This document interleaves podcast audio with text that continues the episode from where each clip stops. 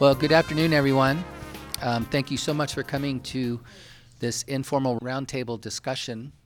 Um, our guest today, uh, we're delighted uh, to say, is Amy Brooks, who is program director, and I'll get this wrong, dramaturge, I think, is the pronunciation. Uh, we like to use the hard G. But You use the hard G. is correct. See, I knew I would get it wrong. Uh, for Roadside Theater, part of Appalshop, um, over in Whitesburg, Kentucky.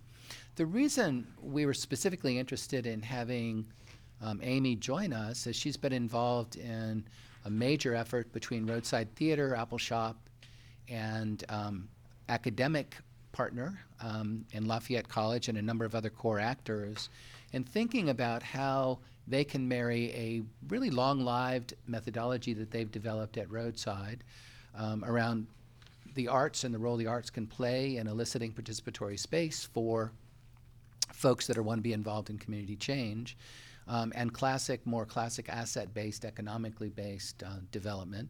And could they develop a combined methodology? And um, they've had a grant for a couple years working on this. I've been especially interested in following it because I think it's a really vital and important uh, work in which they're engaged. Um, as far as what Amy does, she coordinates the ensemble's um, core program programmatic areas. She oversees special publishing, performance and arts and culture-based economic development projects, which is how she got into this one. Um, her recent projects include this project that I'm mentioning, Performing Our Future, a collaboration with researchers, uh, also including a national organization of scholars called Imagining America, uh, and Lafayette College, and some folks here as well. She's co edited Art in a Democracy Selected Plays of Roadside Theater, a forthcoming two volume anthology of original roadside scripts, framed by critical essays that examine those in several contexts. I want to thank uh, you for coming, but also my colleague Kim Niewolny uh, and the Department of Agricultural Leadership and Community Education for co sponsoring the event. And also this evening, um, we'll have a blessing by um, a- an indigenous citizen, uh, American Indian Monacan of the Monacan Nation. And so we're also supported by the American Indian and Indigenous Community Center here at Virginia Tech. What we'll do today, right now, is really informal. Um, Amy will frame some comments for us, and then we'll spend much of our time, I think, during this hour uh, with questions uh, and exploring together what it is she is up to in this interesting work.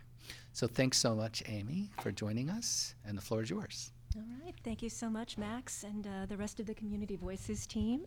And thank you, everyone, for being here today. It's really great to see your faces, even though you're kind of far away. um, so, uh, I'm Amy.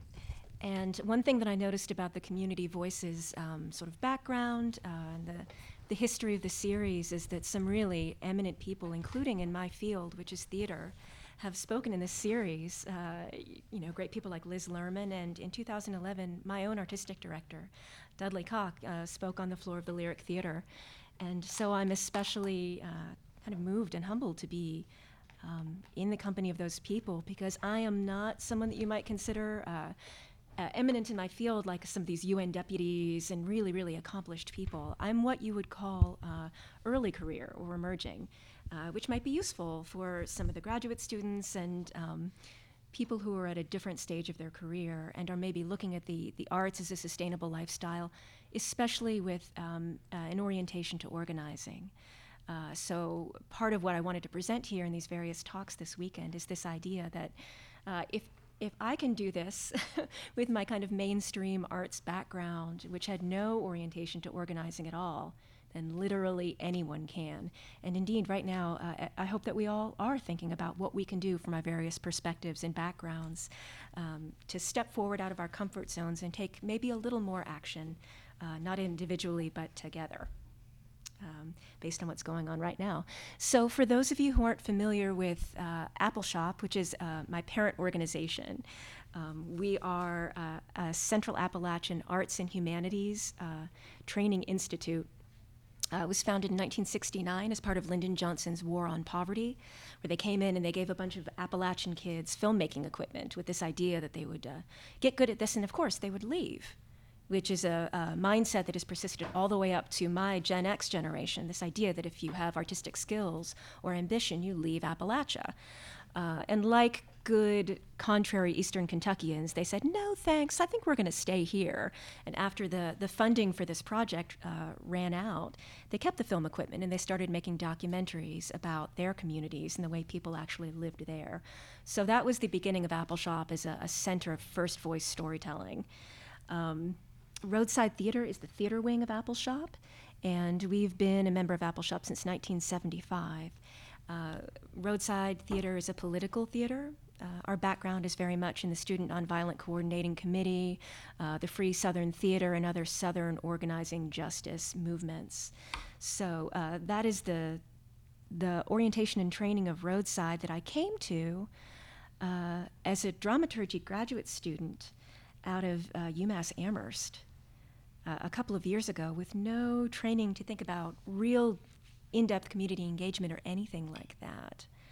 So it's been a huge crash course moving down right before the 2016 election when all of my uh, liberal cohort are still in major metro areas and saying, oh my God, what's going on? And the phone calls started coming in right on election night saying, well, Amy, you were born and raised in West Virginia, and now you've moved back down to Appalachia to do this work. You're surrounded by Trump voters. What the hell is going on? what can we do? So um, I'm always in the middle of these multiple dialogues with various communities that I've belonged to and still belong to and, and identify with on different levels, um, professionally and artistically. Um, so my journey is kind of central to some questions that Roadside has been asking for the last couple of years, which is how can we reach across this disunification that's happening within communities, that's happening across silos in America, and sectors, and professions, and geographies, and cultures, and actually get some work done together. You know, what is it going to take to, to overcome difference uh, without glossing it over or erasing what's happening so that people's voices are genuinely recognized? So uh, I'm just going to briefly frame before we move into our conversation and questions uh, the piece of work that I'm here to present this weekend, which is called Performing Our Future. So uh, in about 2015, uh, some of Roadside Theater's national partners. Uh, one of them is Imagining America Artists and Scholars in Public Life, which is a national consortium of about 100 colleges and universities, uh, humanities and social sciences, connecting to community organizations and leadership. So it's really uh, an institution that exists to uh, connect colleges and universities to the community because um, some of you might have observed around Blacksburg that uh, relationship can get a little contentious. I was born and raised in Morgantown, West Virginia, another college town, and it happens there too, the old town and gown thing. Uh, and then the other uh, major partner is EEGLP, which is the Economic Empowerment and Global Learning Project out of uh, Lafayette College in eastern Pennsylvania. And that is an economic development project led by a man named Fluney Hutchinson, who um, grooms his students to go respectfully into communities and do equitable economic development with uh, and alongside citizens there. So these partners, Appalshop, IA, and EEGLP in 2015, started asking each other, what would it take for arts and culture to catalyze equitable development in communities with histories of economic exploitation? Uh, Appalshop's hometown of Whitesburg is very definitely uh, such a community. Uh, the central coal fields of Appalachia are uh, essentially a mineral colony. Um, people have very little voice, agency, ownership, and belonging. So uh, when we started asking those questions and looking at the way Appalshop and our partnerships were structured, we realized that a couple of different Appalshop uh, departments or projects, as we call them, already had something in common that we hadn't identified before. Uh, one of them was Roadside Theater, my theater wing, and we uh, we use the story circle as a basic tool to engender empathy and to make new uh, intercultural and place-based plays that are for and of and by working class, rural, and urban people.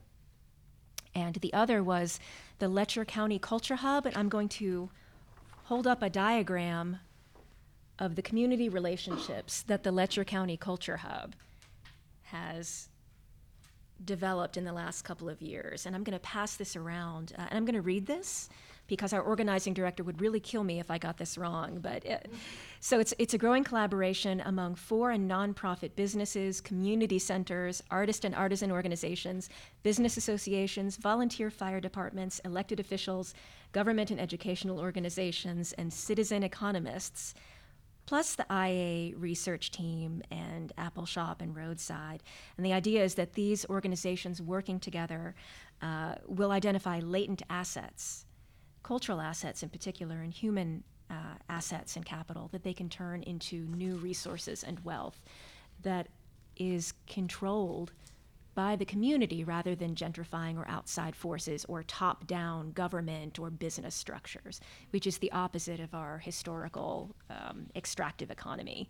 So um, we looked at what roadside and uh, the Culture Hub had in common, and we realized it was a playmaking process. Ben Fink, the organizing director who created this Culture Hub, the seedlings for this Culture Hub came out of his process of going around Letcher County, Kentucky with Roadside Theater as a new employee at Appalshop and attending community story circles where Letcher County residents were answering questions about what they saw as the future of Letcher County and remembering stories of how they grew up and the kind of poverty that they experienced, which is very different than poverty in Letcher County under opioid epidemic, uh, the way things are now, and um, how they envisioned people uniting to move forward from the, the coal economy, which most people there do recognize is in its death throes.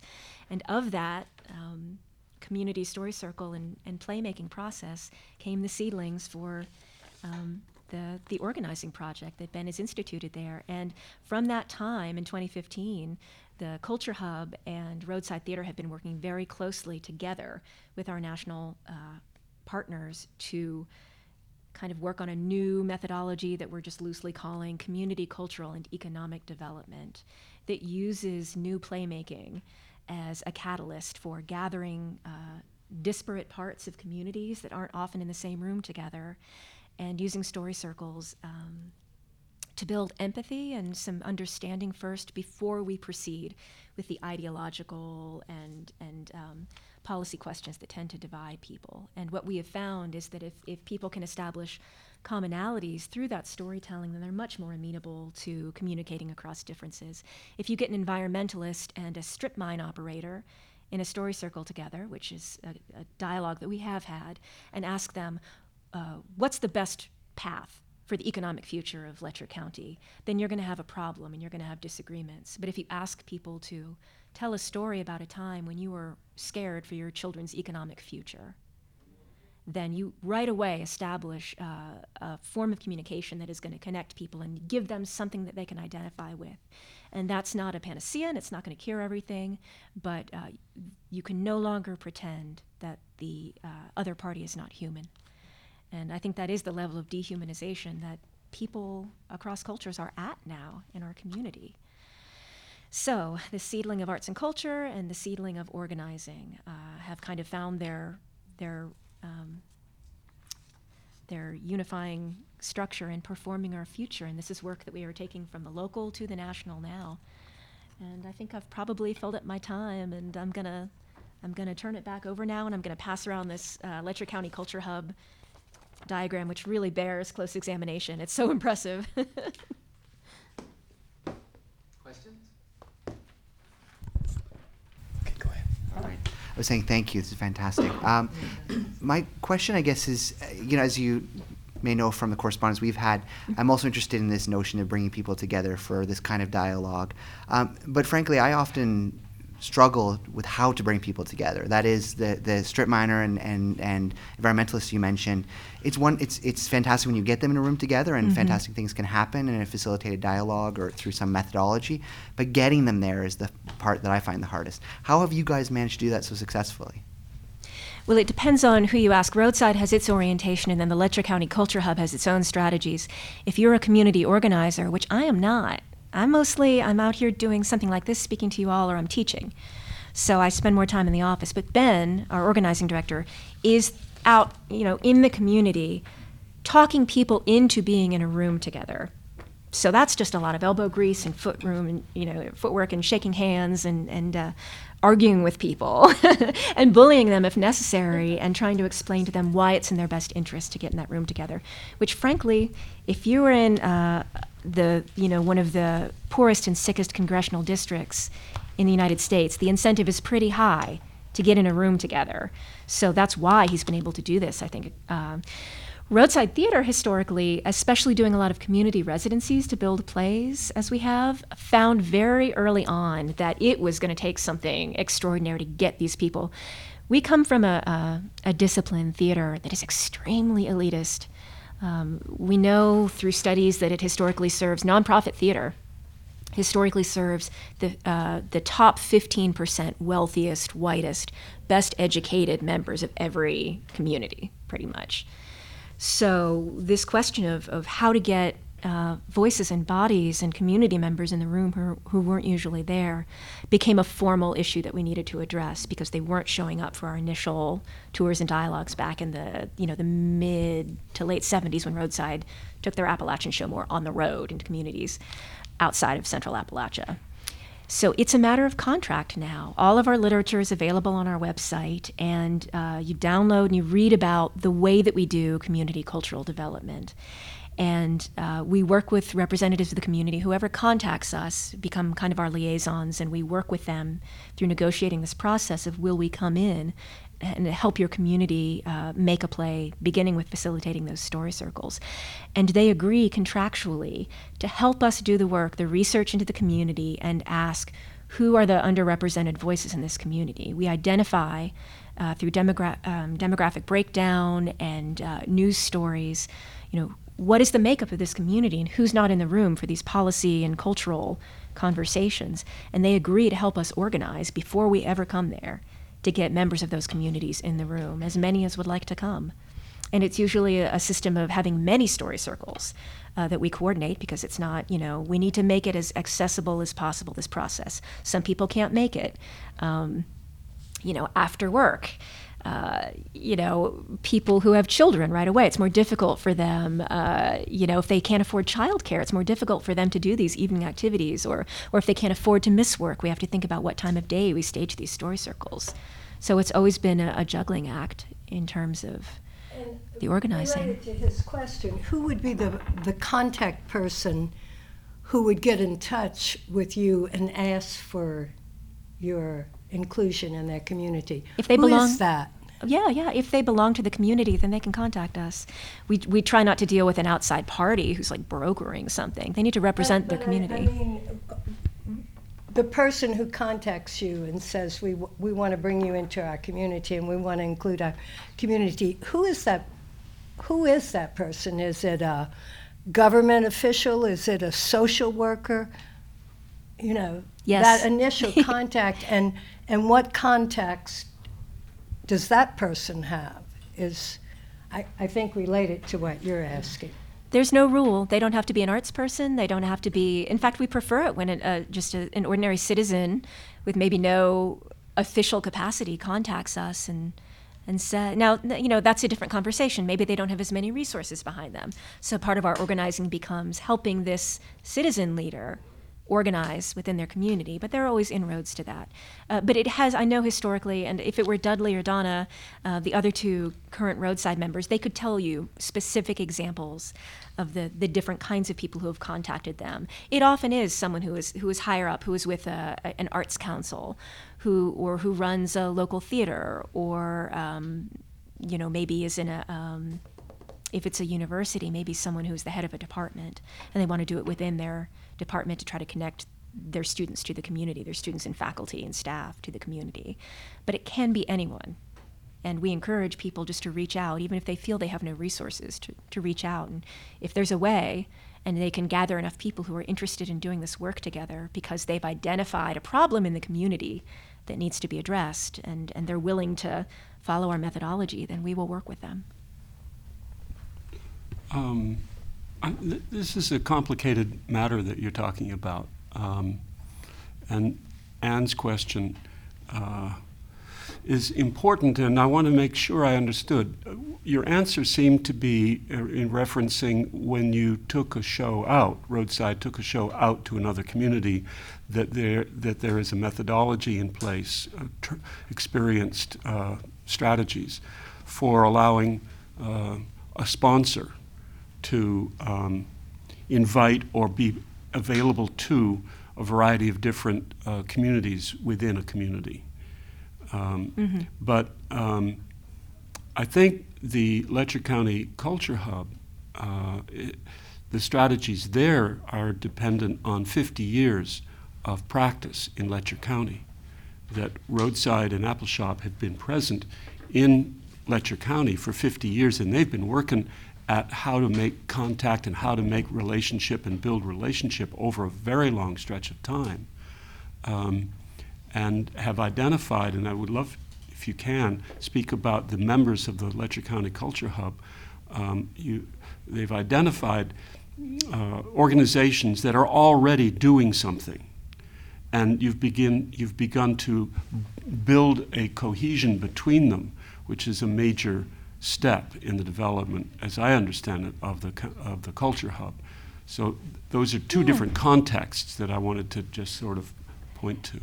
And I do want to, just in the interest of transparency, I want to say that there, you know, there can be little sparks of disagreement among Appalshop staffers and some of the community members about how much of this work was actually in place. Appalshop has dug incredibly deeply into the Whitesburg and Letcher County communities over the 50 years that Bob mentions. We'll have our 50th anniversary in 2020. Um, but there, uh, the, the residents of Letcher County, if you ask them, you know, well, how how often were you coming together? Uh, you know, they they have a, mostly been involved with Appalshop in some capacity, but they weren't as involved with each other. Uh, the way w- one of our participants framed it recently was, uh, we just think in terms of you know, you keep your head down, you do the work, and you mostly focus on yourself, and you don't think too much about coordinating with that other guy. So the there are successful, um, you know, independent businesses and, and agencies and and uh, local foreign nonprofit places in Letcher County that had had some modest success, but they just were not coordinated or organized. Um, so I'll, I'll just pull out a, you know an example of kind of a binary that exists within the culture hub, some specific participants, and their differences and what they've been able to accomplish through the culture hub. Um, we traveled recently with a community partner, Gwen Johnson, who uh, runs uh, a business called the Hemphill. I want to get this right. A Hemphill catering business out of the Hemphill Community Center there in eastern Kentucky. Um, Gwen falls on the liberal spectrum, spectrum uh, end of the spectrum, I think, politically. She uh, like most Eastern Kentuckians, you know, she's against gun control and she voted for Trump, which she doesn't make a secret of. But she went to Goddard College in Vermont and, you know, she studies shamanism and drumming and she's just this completely fascinating um, powerhouse of a woman who is running her own catering business now. And through these both story circles with Roadside and the early dialogues coordinating with Letcher County Culture Hub, she's been working very closely with a man named Bill Mead, who runs the volunteer fire department in Kings Creek. Now, Bill's also a Trump voter, and um, what Bill says goes. He doesn't hold with any of this feminism nonsense, and uh, he's got real clear views on gender and the way things should be organized, and he's the one who's going to tell you how things are going to go and uh, he doesn't hold with all this uh, hippy dippy arts nonsense. Had never, I don't know that, I don't know that the man had ever been to a play or would ever want to go to a play before we invited him to be in one with Roadside Theater.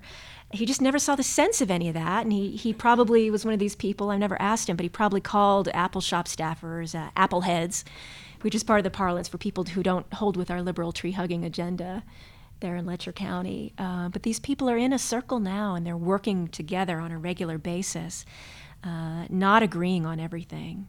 Um, but through the work, they've, they've found a kind of, I, I, think intimacy is not too strong a word. I think that they, they share a lot of space and they break bread together a lot, and their, their futures have become intertwined in this conversation about um, how arts and culture can help catalyze this development that they both recognize is, is desperately needed. And he, I, I forgot to mention that Bill is a strip mine operator. He's the strip mine operator that I mentioned. So, uh, and he recently appeared in our the Letcher County play that I mentioned about uh, citizens telling their their stories and asking their questions about the future of Letcher County. We we said, Bill, do you want to go on stage with us? And he did. so.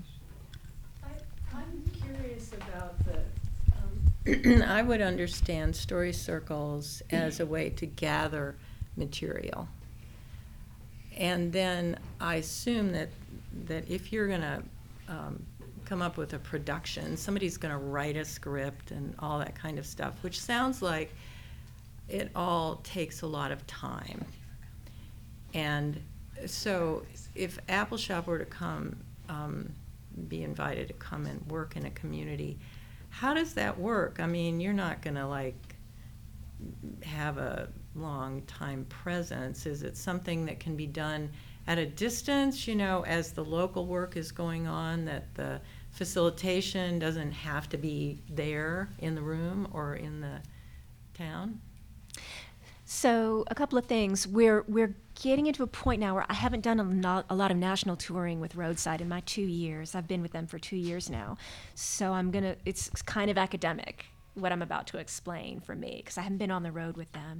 Part of the reason is that we we've lost our uh, performance ensemble.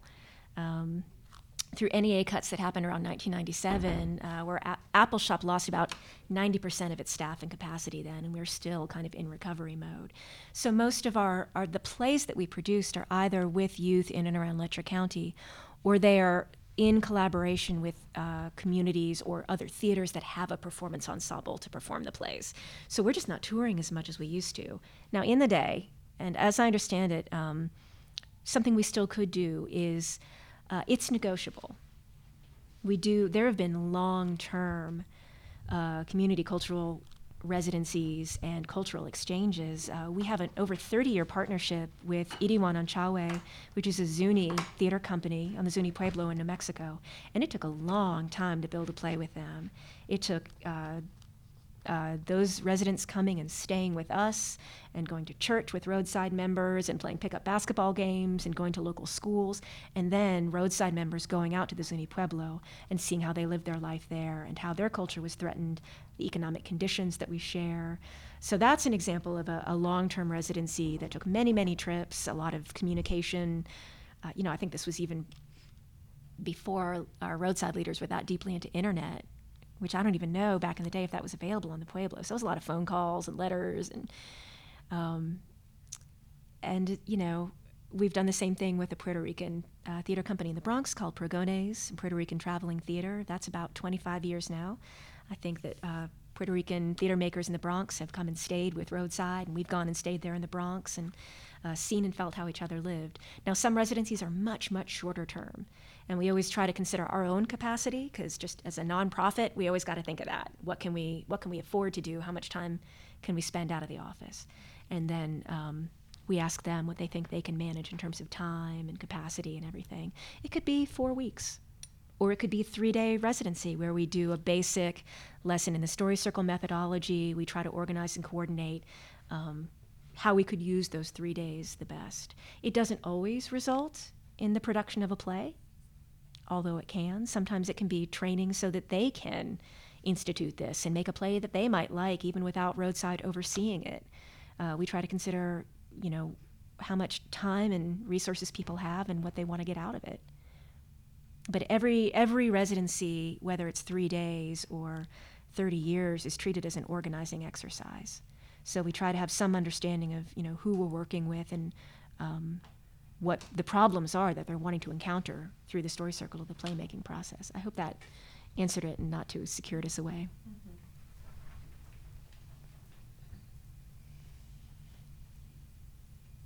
Well, I have so many questions, and, Oh, and they they're all diverge in different directions. So That's let cool. me, um, Jo Carson. Oh yeah, before Um, my time, unfortunately. she did basically what you say Roadside Theater is doing, and I wondered if one inspired the other, Because I know she wasn't a, she wasn't a member of Roadside Theater. I might ask for a little help from Bob here. Jo was never a roadside. Was she a road company ensemble member, or was the connection strictly through Roots?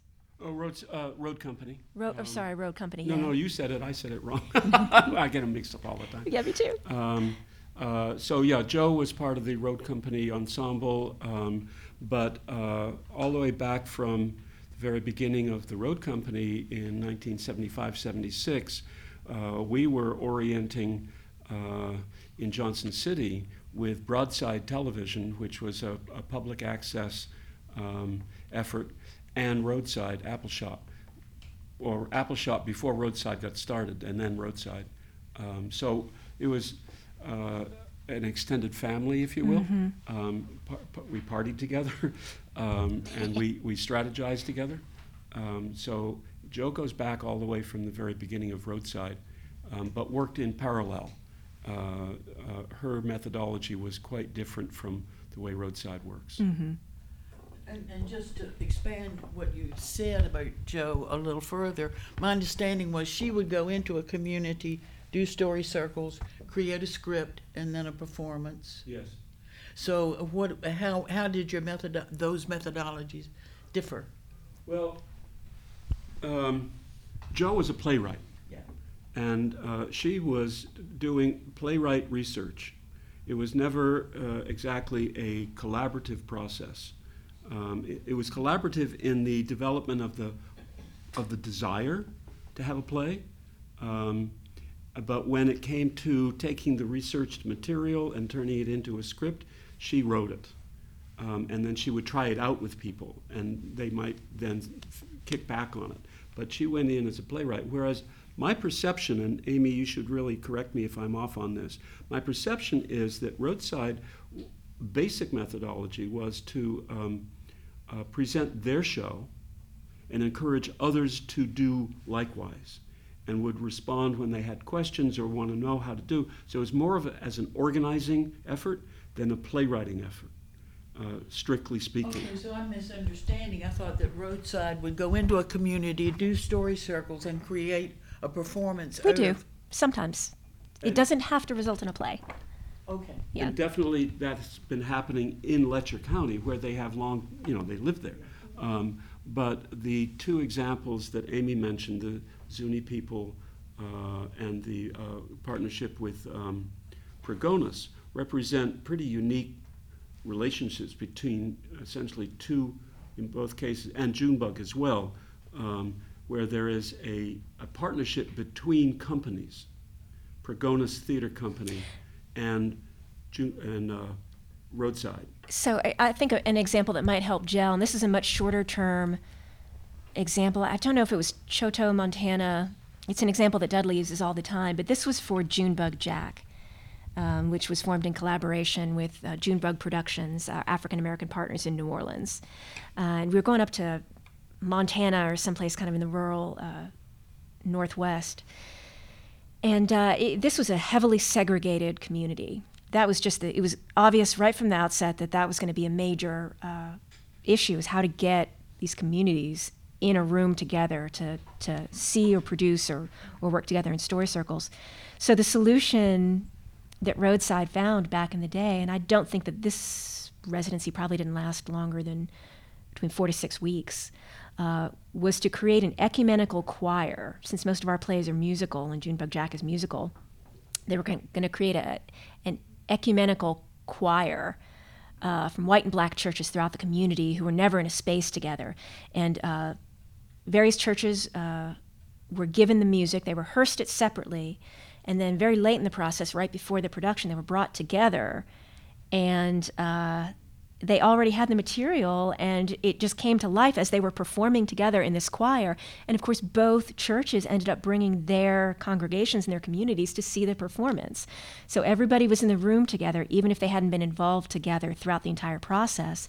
And they were there because uh, it, it's uh, an iterative process where after a performance we do a story circle right on the spot as much as possible so that uh, the audience and the participants can all respond together to what they've produced and what they've seen so that everyone continues to participate. And then we invite them and encourage them to stage more story circles even after we've left if they want to. And it's not unusual for these story circles to lead to some kind of community action. So what evolved from that? I don't know. I don't know what the upshot of that was. One thing that I can tell you we don't historically have, and this has to do with our capacity, our infrastructure, we haven't had a lot of great methods of checking back in to track long term results of these. And that's something that we're always talking about is how could we track data and, and keep track of the, the results and things that have flourished in these communities. But there is a certain point at which we, we do kind of release control and and the, you know it's it's up to the community because we don't we're not there to change things in that capacity. We're there to create the conditions for people in a dialogue to decide whether they want to change things together in their own community because we don't live there. At the end of the day, it's not our community, and it's not for us as artists or organizers to come in and tell these people what their community needs or, or how they should change it. Um, we merely facilitate the dialogues and the process whereby they can discover this together and make their own decisions. And that's something that the Letcher County Culture Hub has in common too. It's it's bottom up organization. It's not for the government or for or even for Ben as the lead organizer to say what these people need. He creates the conditions for them to, to ask th- themselves what they need. But it would still be helpful, I think, to know what happens after an event like that would take place, because that was powerful. And, you know, it would, it Well- would be great to know.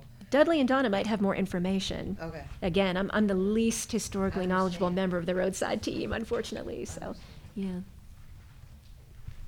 I, I, I think you said something important, Amy, when you spoke about the, the uh, fact that whenever people do story circles, some kind of action comes out of it. Um, and I think that's important to hear, that it's not just story circle to get a play to happen, um, but rather that the story circle is a way for people to begin to talk together uh, across whatever differences may be in that circle to find out what do we want to do? Because you can tell stories up to a certain point and then somebody wants to go do something. Um, so what that is is not an agenda of roadsides as i understand it but rather just the facilitation of that process um, which is uh, really important uh, to to hear in these questions because we all want to get something done, but is it only through playmaking that the, the that the strategies are useful? And I, I think it's really important to hear that the story circle can lead to a play, but it is really about opening up a dialogue in the community. it's a big difference between my training and my background as a theater worker in the mainstream arts you know the play itself is the end all be all it's it's the point and we just naturally assume that if we have if we put a diverse group of people on stage together and present some interesting or challenging or stimulating material we've changed our audience somehow, or, or um, you know, it, it positively impacts the community by virtue of having produced this excellent or beautiful thing. And that's debatable. It's really debatable. It, it might work out that way sometimes, and you can argue that by virtue of having consumed or encountered something beautiful or thought provoking, you are changed. But uh, it doesn't seem to be working out that great for the American theater. I don't, I don't think that that's a function that theater is serving particularly well because uh, it doesn't often ask itself who's in the house.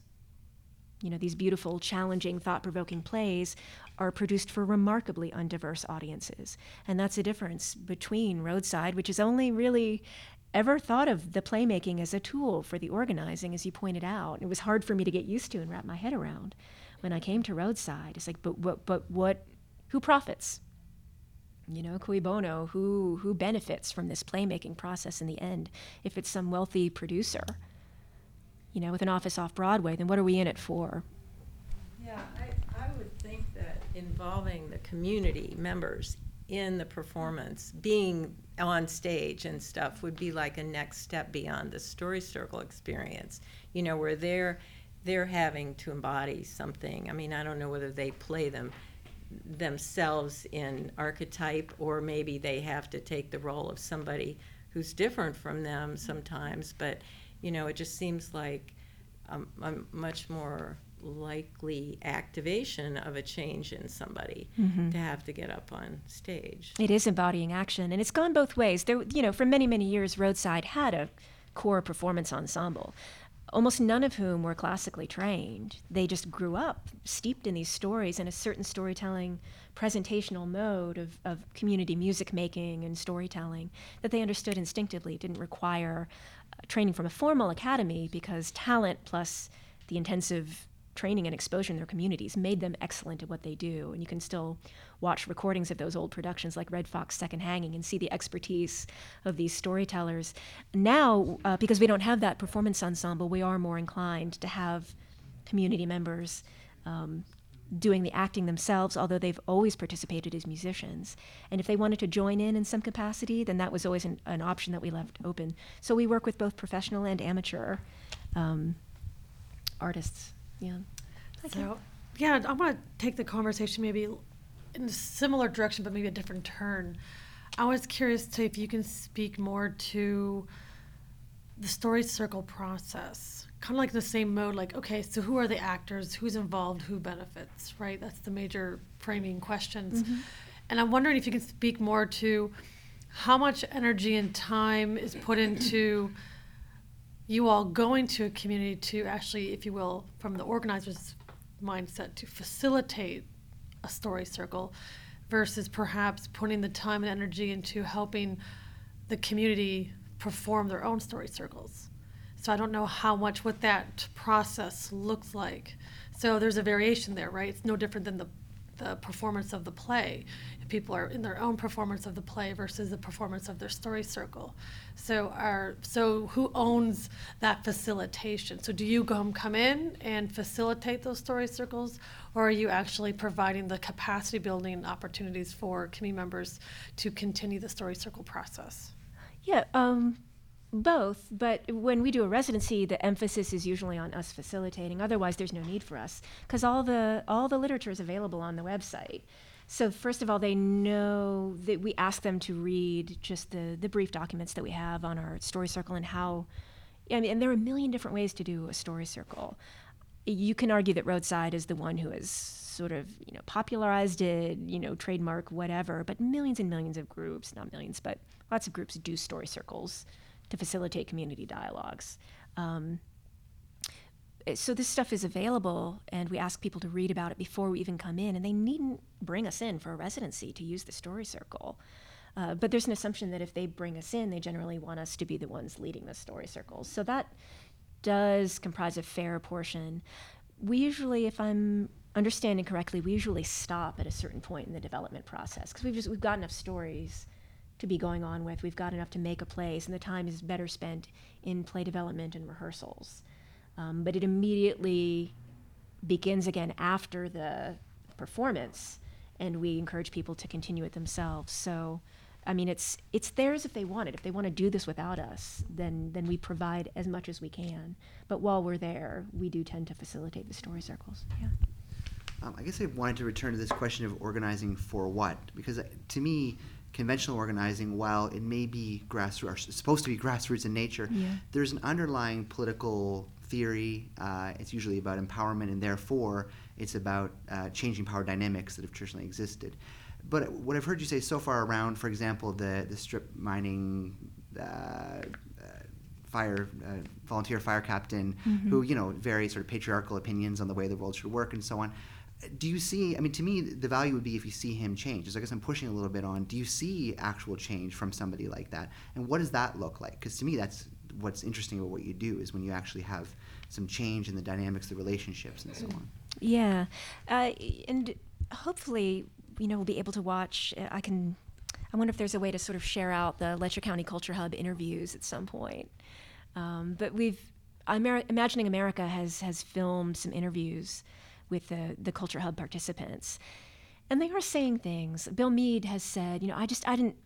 I can't believe we're in a room together. We were just never in a room together before this. We never thought about coordinating our activities in a way that benefited the community. They would do things like schedule events that were fairly important to the community because major decisions would be made there at conflicting times.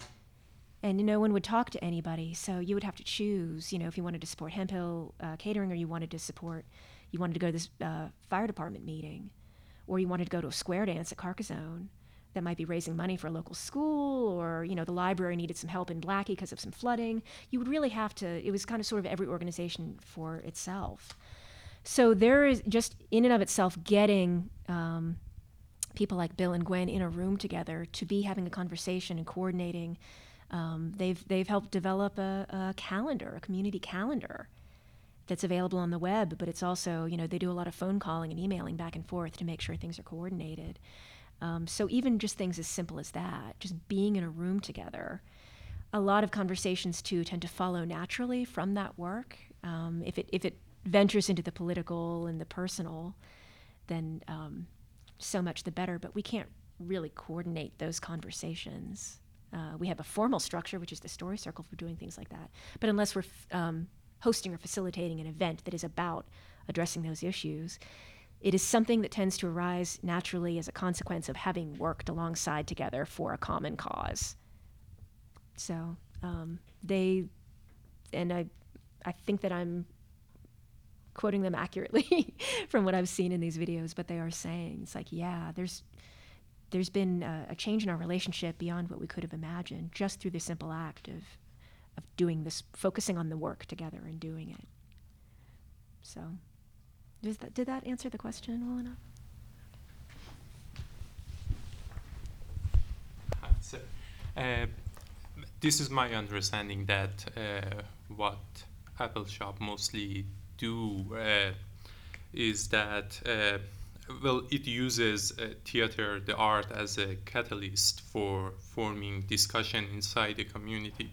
But I'm wondering whether you see your role as uh, like um, uh, familiarizing that community with a medium to get involved in a broader discussion in like national level or international level. I don't know whether I was clear or not, but um, trying to understand um, wh- who, who are we trying to familiarize?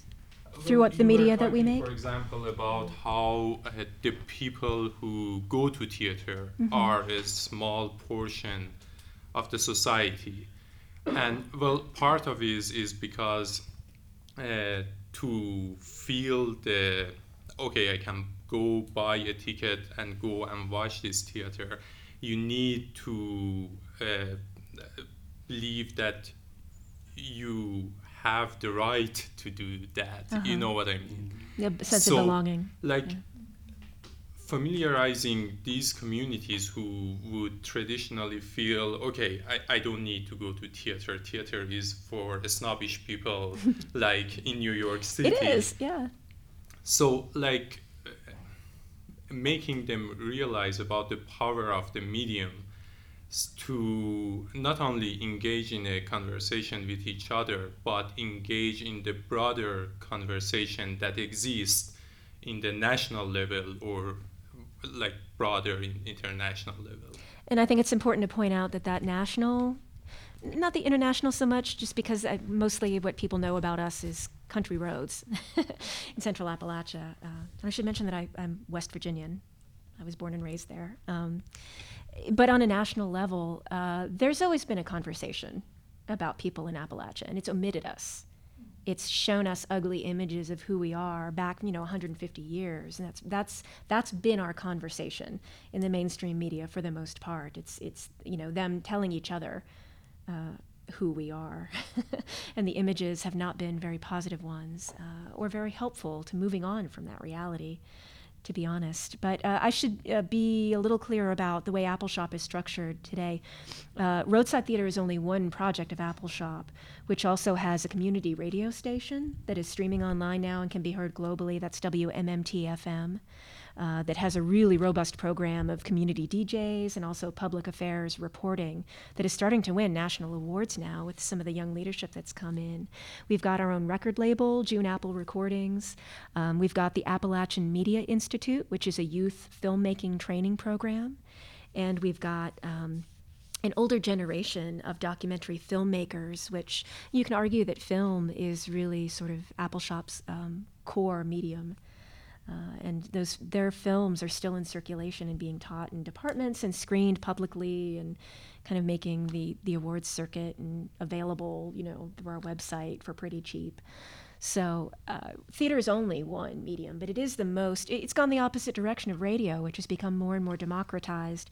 There's always been a grassroots community-based theater scene, but on the whole, the you know, it's it's it's been fairly elite, kind of a closed circuit. But um, historically, I do have some figures here. 73% of Roadside's national audiences, and this is throughout you know its entire existence in 75, have annual incomes under $50,000, and 30% of those earn $20,000 or less a year. So um, since we lost our performance ensemble, you know, it's it, roadside is not as prominent or visible in the communities, and they don't know us as well, unfortunately, around Letcher County and Southwest Virginia. But back in the day, we were poor and working class people's theater. It was weird if we were performing at the governor's mansion or something. That felt weird to roadside, but we were always a company that performed in church revival tents and community centers and high school auditoriums and churches uh, and, and gathering places for um, for other people who maybe didn't feel that they were connected to that international or or global thing. But the question is now, yeah, how can how do we in a in a way that's not patronizing uh, connect people to those conversations? And our answer is by doing intercultural performance. If we go and we perform in the Bronx and um, you know working class Puerto Rican people see uh, people and and hear songs and and um, and jokes and and uh, performances in a style that they were not familiar with at all. They see how very alike their own traditions, which they are knowledgeable and experts on, their own communities back in Puerto Rico.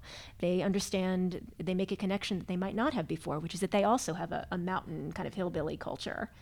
Um, one uh, older Puerto Rican gentleman commented after seeing the show in the Bronx, uh, Betsy, our Appalachian Puerto Rican musical, we produced with them. He said, I didn't understand anything, but I understood everything. So if we can use performance to connect communities and put them in conversation with each other about um, the economic and the the social conditions that they're both facing together, then they start to see that that uh, international and global conversation is something they might have a place in too as well because there are communities like Whitesburg and like the Bronx everywhere in the world. There are more of us than there are places like Broadway. So, yeah.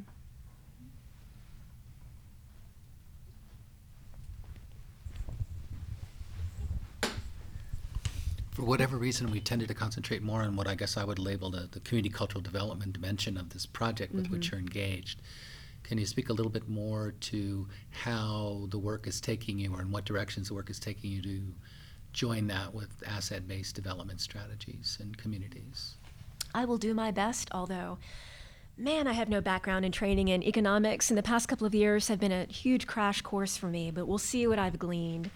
So, uh, Roadside has always had this economic sort of mindset about uh, keeping class intersectional with other forms of oppression because it's it's one that people feel very specifically and are most subject to in Central Appalachia for obvious reasons. We have an extractive economy.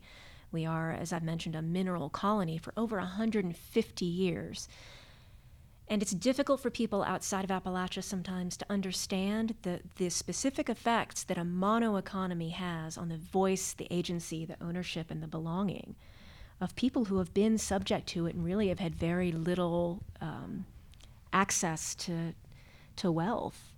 Um, they sort of lose their power over time. They believe some of these narratives that come in from the outside, and they lose their power to identify and this is not just Appalachia, but it's in any um, at risk community, I think, that's been exploited. They lose their ability to identify their latent assets that already exist within the community. Things like uh, songs and stories, uh, musical talent, performing ability, the ability to get up and tell a story, which is often steeped in church cultures and, and uh, um, places with low literacy levels. Uh, the oral tradition becomes much more important. Or maybe it's an ability to organize in what's kind of been a, you know, a casual or a, an ad hoc way to join um, community centers of power together in the way that the Culture Hub is. That, that sort of thing does happen in other communities, but they're not always capitalized on because people don't think of them in terms of assets because they're not generating tons and tons of money, cash. So they miss these other kinds of capital that already exist but maybe aren't activated or aren't being utilized. So the economic development that we're, we're studying and working on with the Economic Empowerment and Global Learning Project out of Lafayette College, um, headed by this conservative Jamaican economist named Fluney Hutchinson, who is just this wild dude uh, who is super knowledgeable about what he does and um, connects really beautifully with people and is teaching students to connect really beautifully and respectfully in the communities that they go into in places like Honduras and Whitesburg, Kentucky, uh, to identify their own cultural traditions, how those traditions are um, in communication with each other, and how, in fact, um, their own culture or maybe their musical ability or their artisan crafts or some industry that they're producing has value in and of itself. It's just that someone else is enjoying the benefits of that value that they're producing. So if you look at, um, I'll, I'll, use, you know, a, a, current example because I'm in conversations with the dramaturg from the original Kentucky Cycle plays by Robert Schenkkan. If you, if anyone remembers these plays, um, it came out at the same time as Angels in America and won a Pulitzer Prize and and there was a lot of uh, debate and discourse and sort of bad feelings within Appalachia and eastern Kentucky about the way that uh, Kentuckians were depicted, uh, which sort of they felt that it was not very accurate or respectful. And someone else suddenly was enjoying the value, the, the benefits of the value that had to do with, with Eastern Kentuckians and their music and their stories and their culture. Uh, people outside of Kentucky were making money from this production, and it benefited their communities, you know, in New York. so who? It's back to this question of who benefits from the the arts and culture, and how do we activate these latent assets? Um, and a phrase that Fluney likes to use is unbinding the imagination. You know, how do you help people who have been uh, trained to think in a certain way about the value of what they produce and their labor? How do you help them enjoy the benefits of that value? I kind of wanted to build off of what Max has posed because I'm thinking maybe something along the same lines. Maybe I just want to maybe have a question because I know we are at the end, more of a comment. It makes me think about, well, it makes me revisit the things I often work through in my in my work and in community education and, and development work, and the role that these these these change making strategies. Think about asset-based community development. Think about cultural community development. This is not just words. This is a, these are theories of change, and they're very complicated, and they and they mix together in, in sometimes harmonious and sometimes very contradictory ways. And so mm-hmm. when you were speaking earlier, and I think some of the questions that were brought up was making me think about um, the work of Paulo Freire and the idea that, actually, to your question, like, is it enough to bring people together to rectify or re- resonate with these these ways of knowing? Is it do we do more? Do we need to do more to point out imperialism, capitalist exploitation, racism, white supremacy, sexism? I mean, what do we do with that? Well, so, I mean, I'm not asking you to answer that. I'm because that's that's for us all to answer. But I, what I guess I wanted to say is that I find it so valuable to have these conversations and, and the complexity because I don't ever believe I don't believe my theory of change is that these there's we need to negotiate these different ways of understanding and so how do we bring and sometimes challenge which theory of change is tr- is put forward and which one isn't and how do you make that space so i'm talking about making the conditions studying the conditions is not just studying the conditions in our community to change, but our communities to change. And so the, the, the larger aggregation of our, of our ways of being and ways of changing, to me, need to be challenged. And so, how, so I'm not saying this is roadside's challenge to take on, but I put it to all of us to think about how we engage with different communities of change. And that's something I just personally, that's a space I'm in. And I and I'm gladly complicated by that. But I just, I guess I put that out there as a way to think about, because I mean, Max's question made me think that immediately. And perhaps we've had this conversation before. But I think about the absolute potential of what you're describing as a much larger, and I hate to use the word meta, but it perhaps is a useful word in terms of a larger frame to bring different theories of change and change agents together, not just at the low grass level, which at the same time needs to happen. So Oof, yes. Preach, because uh, we're we're in the process of trying to reconcile these differences and disagreements, even among our team.